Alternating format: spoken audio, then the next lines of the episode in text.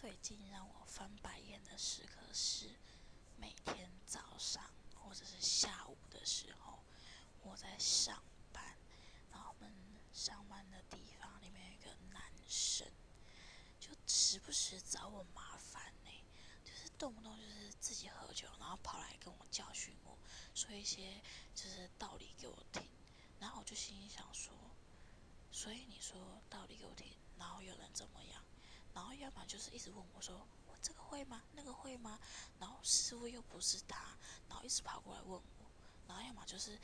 就像今天早上那样，就是骂我，然后就什么我不想看到你啊，然后叫我滚，然后叫我不要做。重点是发薪水的人不是他好吗？然后居然还敢说出这种话，然后我就跟我们老板娘讲，然后我们老板娘说